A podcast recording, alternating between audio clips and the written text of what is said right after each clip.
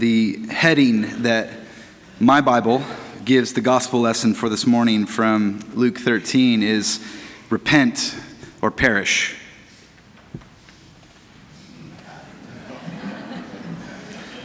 Just thought I should warn you in advance.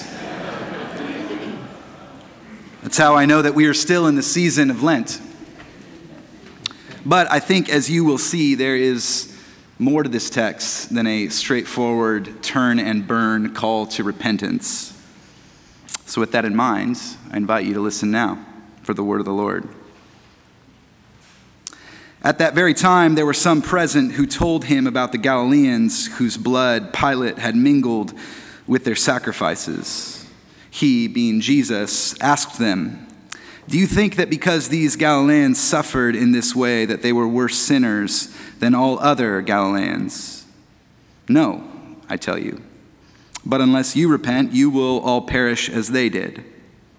Or those 18 who were killed when the tower of Siloam fell on them. Do you think that they were worse offenders than all the others living in Jerusalem? No, I tell you. But unless you repent, you will all perish just as they did. Aren't you glad I warned you? Then he told this parable A man had a fig tree planted in his vineyard, and he came looking for fruit on it and found none. So he said to the gardener, See here, for three years I have come looking for fruit on this fig tree, and still I find none. Cut it down. Why should it be wasting the soil? He replied, Sir, let it alone for one more year until I dig around it and put manure on it. If it bears fruit next year, well and good. But if not, you can cut it down. The word of the Lord. Let's pray together. Almighty God, may the words of my mouth and may the meditations of all of our hearts be acceptable and pleasing in your sight, our rock and our Redeemer. Amen. The scene here is only found here in Luke's gospel. We don't have any extra biblical uh, resources that speak to the event that this anxious group of people is worried about. Jesus is speaking to this group of people, these folks who have recently learned about the suffering of some of their fellow Galileans at the hand of Pilate. Jesus knows what they are thinking. It's, it's what we all want to know when something bad happens. Why? They must have done something to deserve it. There must be a reason. In the ancient world, it was often thought that suffering was tied to something that you had done. So anytime something bad happened, you must have deserved it. There must have been a reason. And Jesus' response is not exactly what you would call pastoral. You might have expected him, for him to say, No, they didn't do anything wrong. They, these were good people. But he doesn't say that, does he? He basically says that no one is good. Everyone is equally broken, everyone is equally sinful. And bad things happen to everyone, whether they deserved it or not. So, no, they didn't do anything to deserve their suffering. Again, not really the word of comfort I think they were coming to Jesus to get. But he makes his point clear. Sin is the, the great equalizer. We all live under its curse. I don't think modern society knows what to do or what knows what to make of sin. The Lutheran theologian Martin Marty once observed that in our culture, uh, or that our culture is one in which everything is permitted and nothing is forgiven. Our culture is one in which everything is permitted and nothing is actually forgiven. As a kind of silly example, let me introduce Exhibit A. I don't know if you can see that or not. It says song. You could probably read that. Underneath it, it says confessional. This is a confessional booth.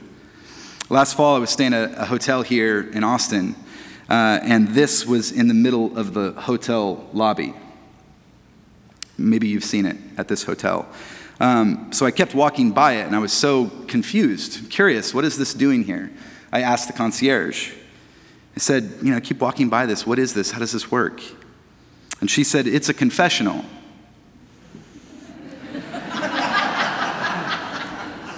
Thank you. That is enlightening. I see that. I can, I can read that it says that. I'm actually a minister, which, as you can imagine, really impressed her. I said, I'm just kind of surprised to see it here. I'm familiar with what confessionals are. She shot me a look that said, Okay, aren't you a minister? Like, why are you asking me about the confessional? But then graciously, she said that anyone can walk into this confessional and make a confession. And that confession is recorded and then sent to a local musician. And that musician decides whether or not that confession is worthy to write a song about it. And if it is worthy, they send you a vinyl record of that song. So I said, let me get this straight.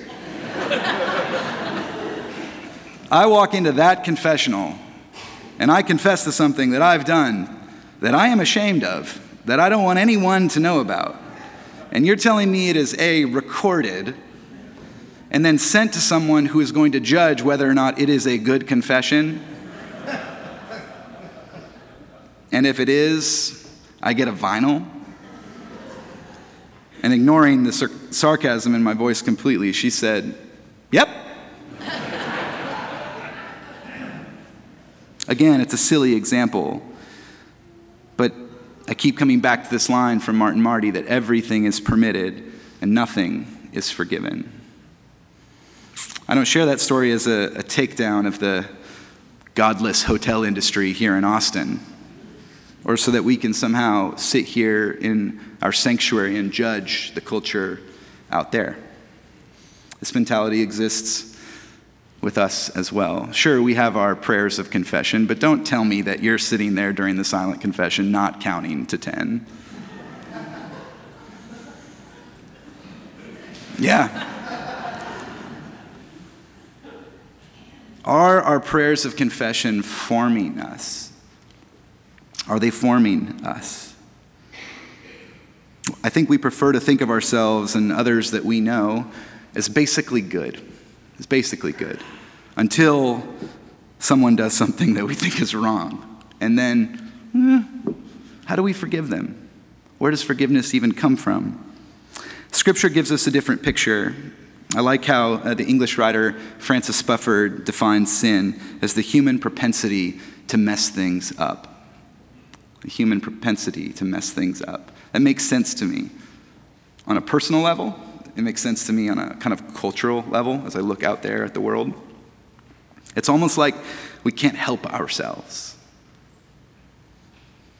I think that modern people like us struggle with this concept of sin because when we hear that human beings are, uh, have this propensity to mess things up, and as a result, we might be liable to divine judgment, what we really hear is it is right to judge other people for their sins. instead of having compassion on them. Or we hear something like, uh, accepting that I am a sinner means that I'm incapable of doing anything good. And neither of these are very good options, are they? There was a, an article published a few years ago in the New York Times entitled Raising Children Without the Concept of Sin which was written by someone with different children than I have. It was a very personal essay uh, written from the perspective of a woman whose childhood was dominated by this notion of sin. Maybe you can relate to that. Here's what she said Sin was the inflexible yardstick by which I was measured. Actions, words, even thoughts weren't safe from scrutiny. The list of sinful offenses seemed infinite listening to secular music or watching secular television, saying gosh or darn or geez. God was a megaphone bleeding in my head. You're bad. You're bad. You're bad. Maybe you've had a similar experience. Maybe hearing the word sin brings up shame, brings up guilt. or makes you feel like you are just deeply unworthy, the inflexible yardstick. Maybe you too want to do away with the concept of sin, or maybe you just notice your own reluctance at using the word. I sympathize deeply with this woman's experience, to tell you the truth.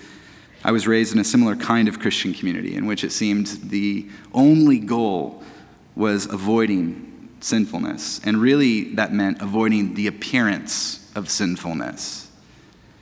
I have joked before that it was so intense, it was so intense that I literally grew up thinking Southern Baptists were liberals. Imagine my surprise.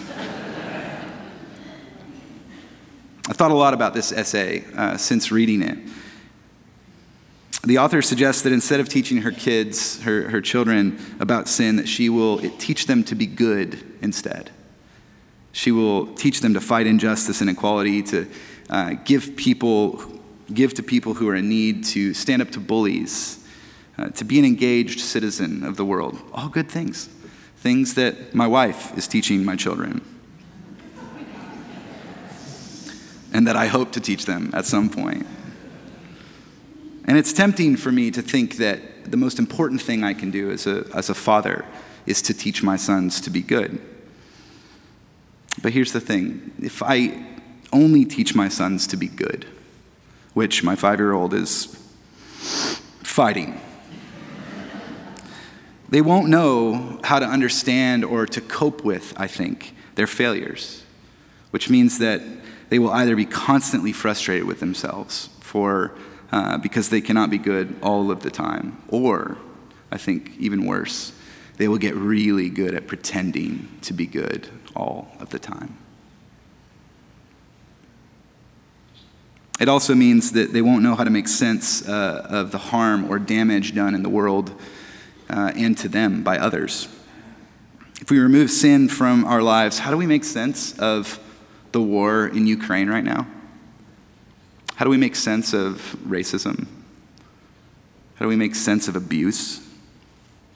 How do we make sense of all the ways, the little ways, day in, day out, that we hurt each other because of jealousy and greed and anger? Sin gives us a, a moral vocabulary to distinguish between right and wrong, good and evil, injustice and justice. But it does more than that, too, right? Recognizing and naming sin is what opens us up to grace, without which we would be left only with self righteousness and condemnation. As Tish Warren wrote recently, accepting that we are sinners does not mean that we are left to stew in guilt or shame. We aren't just sinners. We are sinners who can ask for mercy and truly believe that we can receive it. We aren't just sinners. We are sinners who can ask for mercy, which brings us to the parable that Jesus tells. A certain man has a fig tree planted in his vineyard, and he comes to it looking for figs, and he finds none. So he says to his gardener, Three years, three years, I've been trying to get figs from this tree and it hasn't produced even one. Cut it down. Why should it use up the soil? But the gardener says to him, Let it be. Let it be. Let it alone for one more year. Let me dig around it. Let me fertilize it. Let me put some manure on it. And let's see what happens. If it bears fruit next year, trust me, it will have been worth it. And if not, you can cut it down then. I love this parable. It's a promise that no matter how little we produce, no matter how hindered our spiritual growth might be by the effects of sin in our lives, God will always offer mercy. When the gardener, uh, who is the Christ figure in this story, tells the landowner to let it alone, he says, Sir, let it alone. The literal translation from the Greek is, Lord, forgive it. Sound familiar? It is the same word that Jesus utters from the cross when he says, Father, forgive them, for they know not what they are doing. As Robert Capon put it, the world lives, you and I live, as the fig tree lives, under the rubric of forgiveness. Under the rubric of forgiveness. The problem is that we are hell bent on believing otherwise. And if you don't believe me, ask yourself as you're leaving today how hard it is to accept that this parable doesn't leave us with a spiritual practice. It doesn't leave us with a strategy for spiritual improvement or spiritual growth. It leaves us only with a promise and a choice to believe it. Everything that is not of faith is sin, the Apostle Paul writes in his letter to the Romans. Everything that is not of faith is sin, which is difficult to accept at first. Until you realize that what this means is that the New Testament sets up virtue, or it's not that the New Testament sets up virtue as opposed to sin, but faith, which is really, really good news to people like us people who have the propensity to mess things up. Because we will mess even virtue up. If you've ever done any the right thing for the wrong reason, you know exactly what I'm talking about. We are saved by grace. That is what this parable leaves us with. Like the fig tree, we do nothing, and frankly, we deserve nothing. As Capon puts it, it is all absolutely and without qualification one huge, hilarious gift. Jesus tells us that the gardener assures the landowner that he will put manure on the roots of the tree to feed it, which I think is one of the most striking and, frankly, the weirdest reference to Jesus' death and resurrection in all of the Gospels. But the point is clear that which is dead and rotting gives way to something new and alive. My friends, as long as Jesus Christ's death and resurrection feed our roots, we will never be cut down. In the name of the Father, the Son, and the Holy Spirit. Amen.